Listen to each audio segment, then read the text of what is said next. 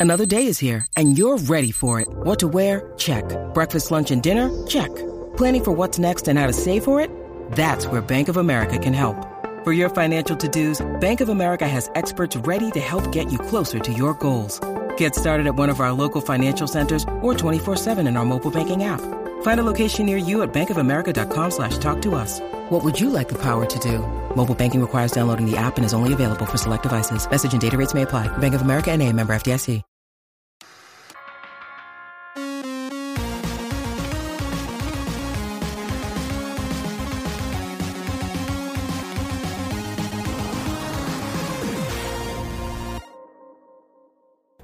Hey guys, welcome to this week's podcast. So, I listened to what you guys had requested and I separated the interview from the podcast starting last week. And my first was Mike Matei, which is pretty awesome because I've been a fan of his for a long time. So, from now on, anything that has an interview in it or is focused around it will go into that playlist on YouTube, and then the weekly podcast will just be separate. I'll also eventually go back and separate all of the interviews from the podcasts and give those their own video and link, which is probably best for the long run anyway, because a lot of the stuff that I talk about weekly might not be relevant, but the interviews will be. So it probably all works out in the end. But uh, thanks for the suggestion. I just try to do whatever you guys would like. Um, also, uh, sorry, but I forgot my webcam at home. So once again, I am back to the camera capture card trick. So the frame rate's probably all messed up or something. Sorry about that, but I'll be back next week with the normal one. Uh, but anyway, let's start out with the news. First up is something I forgot to talk about last week. It's a game called Full Quiet. That's a brand new NES game up on Kickstarter and they've already made three times the asking amount, so it's definitely going to be a reality. So anybody that likes old NES adventure style games, definitely check this out. Last week, Nintendo uploaded the digital manual for Star Fox 2, which is bundled with the upcoming SNES Classic, and with it, they showed a rare glimpse into design docs for it, which is not something Nintendo normally shares like that. So it was a pretty neat thing to flip through, uh, and if anybody is interested in Star Fox 2, definitely check out the link. Someone on a Russian forum just uploaded their version of Resident Evil for the Genesis. And it's pretty neat. Um, it was definitely cool to flip through the pictures and just see uh, see somebody else's take on it. So I hope it becomes something we could download and play. And uh, thanks very much to Alex for sending it in. Just since the last podcast, Extrems has posted two more updates to the Game Boy interface software. So the first one adds support for the GameCube steering wheel and active life mat, and then the latest one adds scaling and zoom options to the low latency version, as well as added a memory card boot disk support, which is more for the Home Brothers loader. Um, so, as always, man, thanks so much for all these updates and for keeping this going. I absolutely love the GBI software. I know I say that every time I talk about an update, but you know he's not paying me to say this. I really mean it. That's why I say it. So, thank you for all the updates, and everybody who has a GameCube and a Game Boy player should be using it. It looks like someone found a prototype of Die Hard 64. So obviously for the N64. Um, and apparently it's playable and works on the EverDrives too. So uh, it's really neat. I always love seeing glimpses into games that could have been, and uh, it's always very fun to see. Even if it's not a great game, like uh, Thea Realm Fighters, it was really awesome to play that on the Jaguar, but terrible game. So anybody that's interested in Die Hard 64, definitely check it out. Corey from My Life in Gaming was just featured in an interview on Sega 16 regarding their Night Trap documentary. And it was a very cool interview. Corey's a great guy. I really enjoyed hanging out with him that time in New York, and uh, I'm glad that they're getting the recognition for that because what an incredible documentary. So if you guys even like Night Trap even a little bit, definitely check out the, the documentary and their work on it. Krikzz has just confirmed that the new Game Boy EverDrive X7 does not work with the Game Boy Pocket. Um, I tried mine. I literally, this is only the, the second time I took it out of the box. Uh, it's still brand new. I pulled it out just to try it with my Game Boy Pocket, and I can confirm it didn't work with mine. Um, and he said that a, a new hardware revision will fix it. It should be here in about one or two months. And he said if you bought the cart before September, so before he confirmed that there's a warning that you could swap it out for the new version if you have a Game Boy Pocket. So um, I haven't tried this on anything other than that, and then one other just to make sure that mine wasn't defective. But uh, I'm sure by now, if there were any other incompatibilities, we'd hear about it. So uh, I'm glad that he's offering the exchanges, and you know, sometimes this stuff just happens when you're trying to be one person making a product for a ton of different solutions. The team behind the RGB Pi has just opened up a subreddit that's in English, uh, which is pretty cool because um, that way you know you don't have to worry about Google Translate to try to figure out stuff for you know people like me that only speak English. Um, and I, I have very limited use with all of those, but from what I did try, the RGB Pi was pretty awesome. So uh, really looking forward to finally getting in and doing some kind of full comparison between them and really putting them through their paces. It looks like someone stumbled across a Magnavox Odyssey in-store display, um, and it was just kind of funny to see like a, an Odyssey kiosk because you know growing up I just remember always seeing the latest technology, which for me would have been like maybe Atari, but definitely Nintendo, Game Boy, and, and anything around that. So it's just it's kind of neat to see like a, a kiosk of something that's that's before even I was born, I think. Um, but it's a cool video if anybody wants to look at it. And uh, thanks to Eleven Numbers on Twitter for sending me that link. Unseen, the creator of the GC Video project, has just teased a screenshot for version 2.4 firmware that he's currently working out that has a few features, including sync on green output, which might be a help for people that are trying to use um, uh, certain video cables in certain scenarios. So, uh, thanks so much to him for continuing to support this awesome project. So, uh, I'll let everybody know as soon as there's uh, an official release, and hopefully, I'll get a chance to test it. Saint from Retro HQ has just posted in regards to the Jag SD project. He said he's just added an FM Sound YM2149 core, which means that you should be able to play the Atari ST ports through his ROM card as well. So, uh, if you told me a couple years ago that I would be getting really excited to play stuff on the Jaguar, I probably wouldn't have believed you, but I'm getting really excited to play stuff on the Jaguar. It looks like someone just posted a patch so Sonic Mania could be run in 4x3 mode, which is really cool if you want to try to run it on a VGA monitor or even in 240p on an RGB monitor. But I actually couldn't get it to work, uh, and it seemed really straightforward, so I'm not sure what I could have been doing wrong. Uh, I'm about to throw together a quick video on how to run Sonic Mania on a CRT to give it more of a nostalgic retro look and the whole video was shot with it playing in 16 by 9 because I couldn't get it working right. So if anybody has any thoughts on that, please let me know. Or maybe it was just my laptop, how I was doing it. I don't really know. But either way, it's very cool. So that way you could play it with a, a real nostalgic feel. Um, Christian Whitehead did actually tweet about that though, and he said while you can do it, the game is really designed to be played in 16 by 9 mode. And to be honest, I mean, I, I like the game a lot, and I don't really care either way. I mean that in a nice way. Like I just I want to play a great Sonic game, and if it happens to be on my flat screen, totally cool with me. Calindro just posted a basic but cool hack for Alex Kidd for the Master System. It just reverses the buttons, so one works as two and two works as one, which actually makes it play more like the 1990 original release. Um, and I love little stuff like that. I mean, this is the reason that I love ROM carts.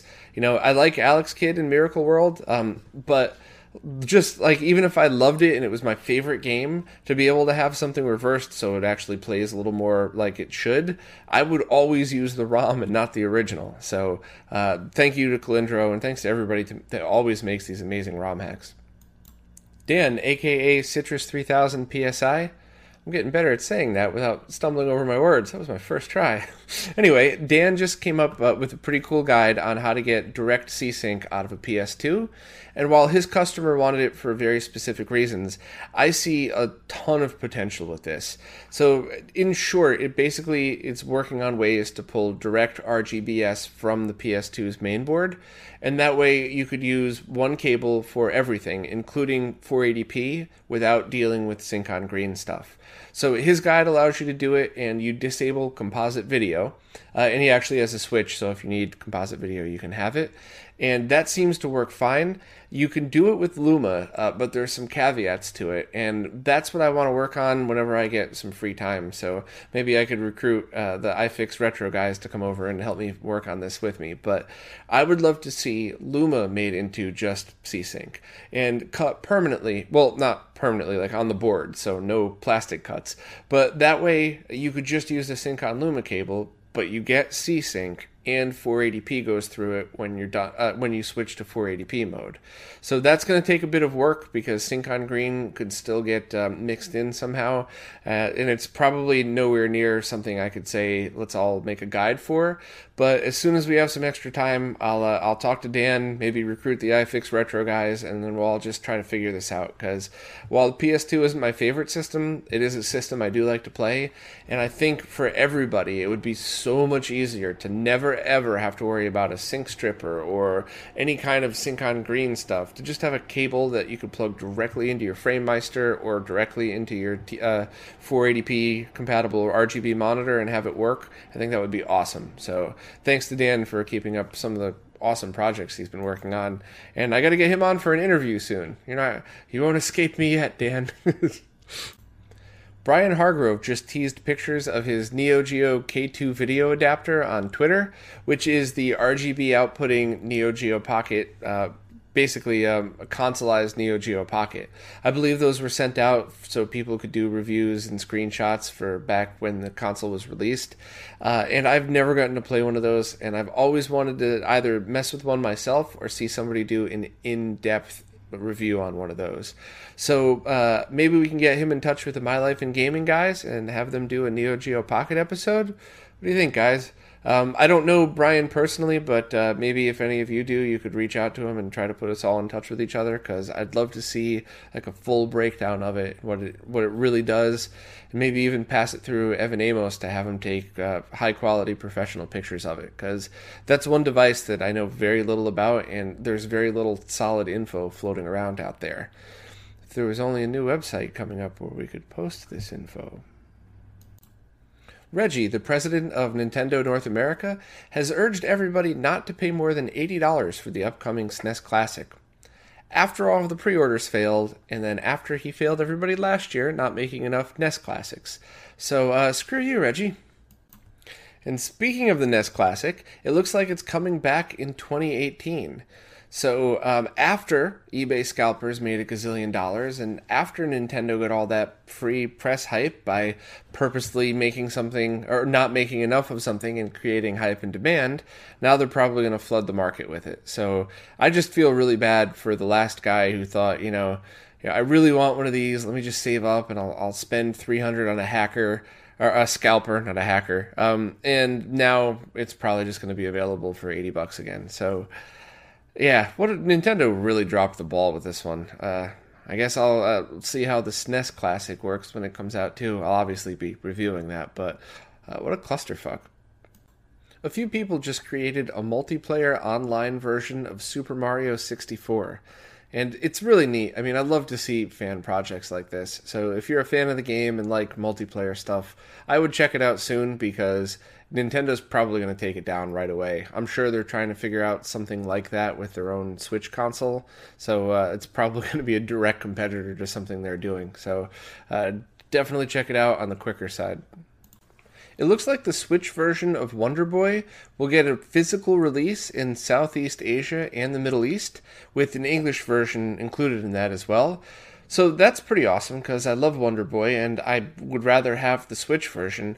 But in kind of an interesting update to that, Omar, who's on the team that created it, just posted in SMS Power uh, that they've been talking to a partner in Asia, but the blog post is the only time he's heard about a price, manufacturer, or release date. So uh, kind of interesting. I wonder how that's gonna all unfold. But I would really love to get Omar on here someday to talk about Wonder Boy and all the work that he's done. So hopefully someday he'll be uh, have enough free time to make that happen. Someone posted the question and answer section of a magazine scan from back in the 90s where somebody asked how to get RGB for a Genesis. And uh, it was pretty funny to see the response. They basically said, uh, bring it to an electrical engineer to make you a cable, and you have to find an RGB monitor. Um, and it's actually kind of funny because he said monitors are, or it'll work with any monitor. I think obviously they were talking about RGB monitors, but I just, I distinctly remember being in electronics boutique in the Trumbull Mall when I was like 11 years old, maybe 10, and just seeing a display and seeing Sonic just look incredible. And I'm talking to the guy behind the counter. He's like, "Yeah, you got to get an RGB monitor. These things are killer."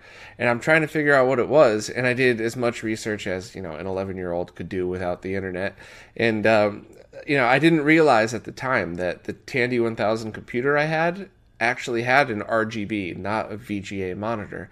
So I should have been able to just do a, a quick um, uh, build a cable that goes directly to the pins of that RGB monitor.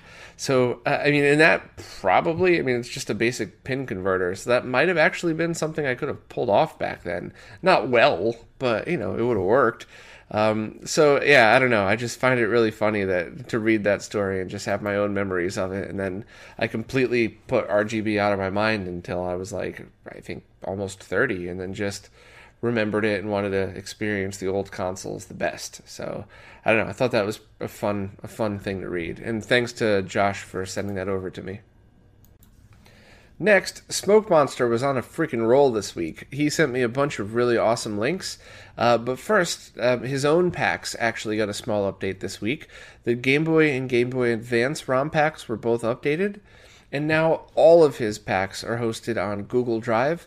The links on the forum are still the same as they always were, but that's pretty awesome because while Mega worked for me, it um, it was a lot slower than Google Drive, and there was a daily download limit, which really sucked when you're trying to download some of those larger packs. So, um, you know, really awesome. Thanks to him for keeping up all that amazing ROM pack work. And uh, a little bit of a teaser: there's Saturn ROM packs coming soon. So I'll talk more about that when they happen. But uh, now on to the next couple of things, all sent in and researched by Smoke Monster. So thanks, dude. First up, somebody created a clone of SimCity for the Game Boy Color, but they made it all their own. They didn't just clone the game, they rewrote it from scratch, and it looks like a ton of fun. I hope I get a chance to try that out one of these days. But it's up on GitHub for anybody that's interested. Next, the Genesis video game music ROM project is now reopened because Joe Redifer actually donated a ton of his own packs to the Smoke Monster project. So, uh, thanks to Joe for doing that. You know, always great to see people, you know, giving back to the community. A full ROM dump of the unlicensed Famicom game Miss Peach World was released, and I believe that's just a graphical hack of Menace Beach, which is another unlicensed NES game. So uh, it's kind of weird and kind of strange, but hey, whatever a NES game called Gotta Protectors was released, and I gotta be honest, I don't really understand this one at all. So I believe it was a 3DS game, and now they released a NES version of it, uh, and I'm, or a NES ROM version of it. And I think maybe I got that right. The site's in Japanese, so uh, I could, didn't really understand it, and uh, the forum post I didn't really grasp much much of that either. So was it like, did they make a NES game and then put it in an emulator and release it on 3DS or now that you know I don't really know to be honest. I just thought it was neat and maybe if somebody could answer uh, what this actually is, I would really appreciate it because it looked like kind of an intriguing story. So uh, if anybody knows what's going on with that, please post down below. It seemed kind of neat. A later version of Altered Beast for the PC Engine CD was found. There have been talks of a Rev 2 floating around for a while, but somebody finally found it and dumped it, and apparently it's the same as the original release, but it's compatible with more revisions of the console. So, kind of a neat find. Fabio Rosindo has posted more ROMs that have been patched for use in the EverDrive. So, specifically, they were games that required paddle controls that now work on regular controllers. So, uh, while Smoke Monster didn't send that one in, uh, they're all available in his pack, I believe. So, figured I would end the Smoke Monster updates with that one. So, thanks again for sending all those in, dude. I, I really appreciate it. And for the very last piece of news, this Friday, September 15th, Metroid Samus Returns is being released. So uh, I'm really looking forward to checking that out. I, I love all of the side scrolling Metroid games. And the reviews are coming back, and they're all kind of mixed in that some people think it's too hard, uh, some people love it, some people are kind of just hung up on the original. But either way, I'm going to get it and I'm going to play the shit out of it because I love Metroid. Uh, so yeah, hopefully I'll be able to carve a few hours here and there to do it. And that is the one great thing about handhelds is I could just kind of play it anywhere. So hopefully I'll actually get a chance to just play through this one and and not just let it fall to the wayside. But I'll let you guys know what I think hopefully next week. Okay, on to the Q&As. I'm actually not going to be answering any of the Indiegogo related Q and A's on the weekly podcast because a bunch of people uh, were pretty upset that I had talked about the Indiegogo campaign in last week's podcast. Um, I kind of feel like they're one and the same. I mean, it's all massive projects I'm a part of, but whatever. Uh, like I said, I just I want to make these weekly roundups to be whatever that you guys want. So here it is. But um, all of the Q and A's coming are just the regular stuff. And if anybody's interested in that from the actual Indiegogo campaign, I'll link the video below, just because it does answer a lot of really great questions. You know, and there was one guy on Reddit that posted some really hard questions, and I was so appreciative that he did, because a lot of people might have been thinking it, but no one asked. Um, so hopefully the the questions of all ranges, really hard, really easy, whatever. I hope they keep coming and I will continue to answer those in separate, you know, Indiegogo related uh, Q and A videos. But anyway, on to the weekly stuff. First up, Eric Hurley asked, "What's your favorite NES RGB palette?" I'll be installing a NES RGB kit into my AV Famicom soon, and I just discovered you could flash firmware to it to change palettes. Um, my opinion on this has changed a lot because palettes are sub- well, the NES palette is subjective because there was never an official RGB palette for it, and uh, developers often joke that NTSC stands for never the same color because uh, it could be interpreted very differently. Um, you know, people who grew up with Sony TVs and only Sony TVs might think things look totally different than everybody else because Sony usually had a different. Sony's usually favored blue in their palettes and in their tuning and calibration of their TVs. I, I believe even now. Uh, I do remember being at one of the, I think it was Cedia like 10 years ago and listening to a talk about that. But anyway, um, my personal favorite now is the package um, is the firmware package that Firebrand X has up on his website, and it's the one uh, labeled NES RGB firmware package, NES RGB FBX, and Na- Naked Arthur firmwares. Uh, and I believe I like the number one, so it has the um, Firebrand X and Naked Arthur, and then the Sony palette afterwards. And as weird as this is, I actually like different palettes for different games now. So that's something I would never think of for Genesis or SNES because their color palette is, you know, always the same. It's always, you know, it's already made in RGB colors. But yeah, I mean, I, I really flip between the three of those when playing. And uh, I usually play NES on my analog NT Mini now, which is super easy to switch palettes because you could just dump all of them in a folder and select as you go. But those are what my eyes prefer. But there is no right answer. It's whatever your eyes like better. Um, and I think if you start playing with it, you'll definitely see some games look better than others with certain palettes. And this was most noticeable to me when I first got my PlayChoice 10 modded NES and Contra looked spectacular, and Zelda I thought looked like crap with that colors with that color scheme. So, um, but yeah, I mean, uh, it's the the great thing is if you get a cheap uh, programmer and you make the little uh, you have to either solder directly to it or make your own little dongle. Uh, hd retrovision actually posts on their website a free thing you could download so you could make your own. But you could just flash whichever one you want and you know use whichever ones you prefer. So thanks to all those guys for making all those things available Next, MMORPG Completionist says, As for how the Miiverse might be saved, there's a program called Xlink Kai that's used for web tunneling. So basically, you plug your Ethernet cable from your PC into your console, and that detects the console and allows you to go to unofficial servers, um, like all the fan hosted ones. I actually remember using Xlink Kai on the original Xbox, I believe, like 10 more than 10 years ago or something uh, when it was at its very new stage and even then it worked good. So that's certainly a potential save for this. Um, and while i love fan projects like that i am a little bit more concerned with the same thing that i'm sure all of us are in that what happens to all the digital games we all buy once these sh- services shut down for good? They're just gone forever so um, while I love stuff like this and I think it's really important, uh, I am a little bit more worried about digital copies of games. So, uh, but thanks for posting that. And if uh, anyone has experience with Xlink Kai, maybe post in the comments down below. And lastly, Sandy Starchild posted uh, about oscilloscopes and said there are cheap USB oscilloscopes on eBay that do an okay job if you're having problems finding a cheap one. Um, they are not great for video. So you need a high bandwidth oscilloscope in order to capture video signals properly. And I definitely did my research on this. And uh, the biggest problem I have with buying an oscilloscope is whatever measurements I take are going to be posted online for everybody to reference. So I, I want something that's either brand new and calibrated or used but calibrated by a professional.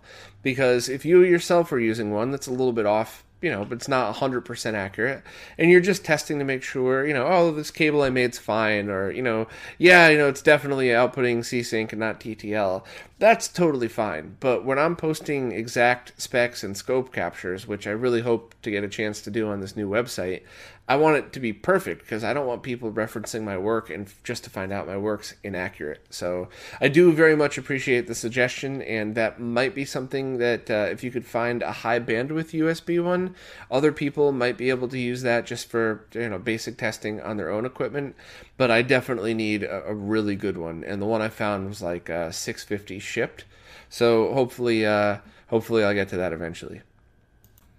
Okay, that's it for this week. So, what'd you guys think? Was it uh, was it what you hoped for? Having a shorter weekly roundup, but then uh, you know the interviews separate. Um, I kind of liked it, to be honest with you. I just my only fear in this at all now is that somebody that I feel people might want to listen to, um, people might skip the interview because they don't know who they are. Uh, that's really my only fear in this now because I kind of like the freedom of just being able to have a conversation with somebody and say, hey, screw it, let's do an interview right now and it'll post tomorrow or later tonight. But I really did like some of the people that I had on that may not have been known to other people anyway. So I, I got a chance to introduce some amazing people to the retro gaming community. But then again, if you didn't know who they were, maybe you didn't wait that long in the episode and maybe you kind of skipped over it. I, don't know, but I'd love to hear your feedback on that. Uh, and also, thank you so much to everybody who contributed and uh, who's been helping me promote the Indiegogo campaign. Um, you know, I, I, promise I'll only mention it at the end. Now I won't waste anybody else's time during the rest of the podcast. But uh, you know, it's uh, it's off to the exact start that I expected. Slow but steady. It's building, um, and there's still a month and a half more than that left. And I've reached out to a couple of popular YouTubers uh, who said that they want to do interviews with me and they want to help out. So let's hope that they keep their word. Um, you know, I, I, know it's really hard because it's not like I have a thing. You know, it's not like I'm saying, you know, well, I want to buy new or make pigtail adapters and this is how much I need. You know, I'm basically selling a half finished idea and then I have to explain what I'm going to do with the money if I make too much, too little. Whereas if you're just making pigtail adapters, everybody knows what you do if you make a lot of money. You just make more adapters. So it's uh it's really hard to kind of phrase it in a way where everybody would understand and you know it's kind of it's also hard because the people that do get it um, you know they just they get it and they don't ask any questions and some of the people that don't really get it um, don't take the time to ask the questions because they're just like, eh, whatever. And I, I don't blame them at all. I'm 100% guilty of that. So thank you for everybody's support. Um, hopefully, we could continue to make this happen. I would really, my end goal is still to do this for a living and to work for you guys. So if that's not possible, uh, I'm not stopping. You know, you're not going to get rid of me that easy. Uh, but it would be very cool if I could. So, uh, thank you so much to everybody. Let's try to keep this going, and I will see you guys next week.